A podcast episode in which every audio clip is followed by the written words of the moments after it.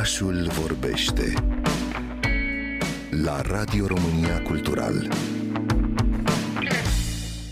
Londra este un oraș al măreției și al contrastelor deopotrivă, adăpostind de-a lungul vremii săraci bogați, bolnavi și nebuni, artiști ambulanți, imigranți, nobili și regi. Londra are dialectul ei, face mult zgomot, are mirosurile și ceața ei, dar și parcuri întinse, flori și clădiri impunătoare și este recunoscută pentru puterea pe care o emană.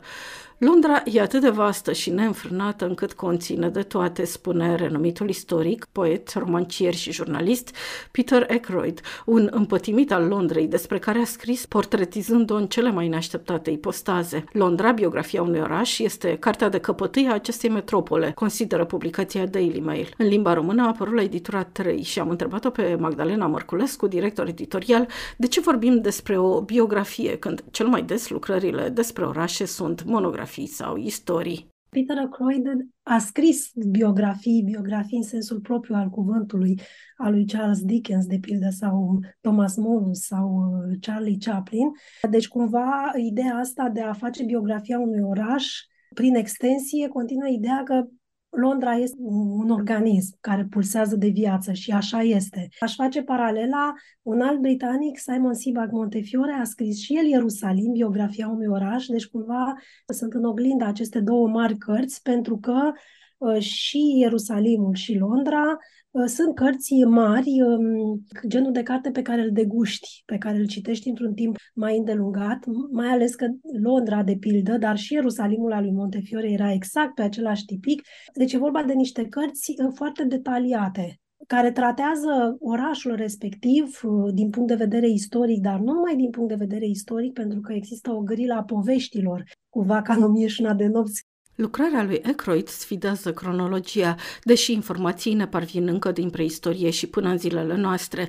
Diferitele fațete și personalități ale orașului ne sunt înfățișate într-o călătorie printr-un labirint prin care și cel mai experimentat călător se poate rătăci și descoperi la infinit noi și noi amănunte. Ce nu știam eu personal despre Londra, un lucru anecdotic și fascinant, este faptul că a fost considerat tradițional cel mai gălăgios oraș din lume. Exista o vreme, secolul 13, 14, 15, deci și înainte, dar în momentul acela sunt uh, documente care atestă că era o gălăgie infernală pe străzile Londrei. De pildă, fiecare biserică, evident, avea un clopot și cu cât era mai uh, cântător și mai puternic clopotul, cât atâta era mai bine.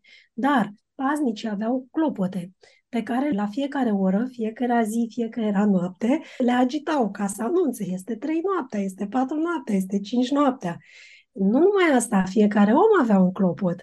Tinerii se amuzau și pe lângă zgomotul clopotelor despre care regina Elisabeta spunea că lăsați pe oameni să zângăne pentru că este un semn de sănătate al poporului, pe lângă asta erau zgomotele, strigătele, zgomotele de la manufacturi, zgomotele vieții de zi cu zi, astfel încât călătorii din uh, epoca medievală și modernă erau absolut uh, debordați și uimiți de faptul că un oraș putea să degaje atâta scandal.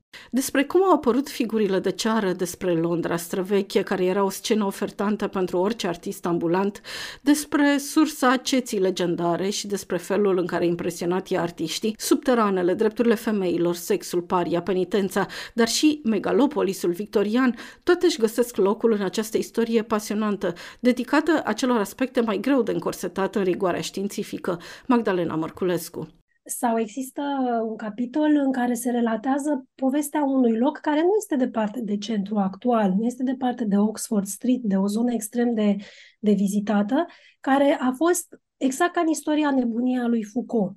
În cartea pe care a scris-o Foucault descrie cum în secolul 16-17 vechile leprozerii care se goriseră pentru că dispăruse lepra, sunt folosite ca locuri de închisoare a criminalilor, săracilor, bolnavilor, nebunilor, toate astea.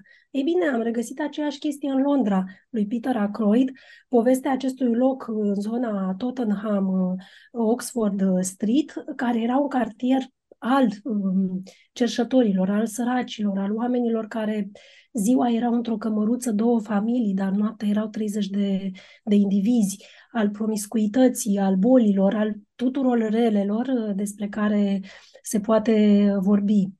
Dar de unde vine farmecul Londrei și de ce atâția oameni sunt încă atrași de ea irezistibil? Peter Aykroyd crede că faptul că orașul a fost locuit neîntrerupt 2000 de ani este forța lui gravitațională. Istoria capitalei îi cheamă fără ca ei să știe. Pășesc într-un oraș vizionar, un oraș care se schimbă mereu, deși în străfunduri rămâne același în multe trăsături ale lui. Există atitudini pe care dacă le vezi, și asta aici ajută cumva și cărțile să poți sesiza și autorii.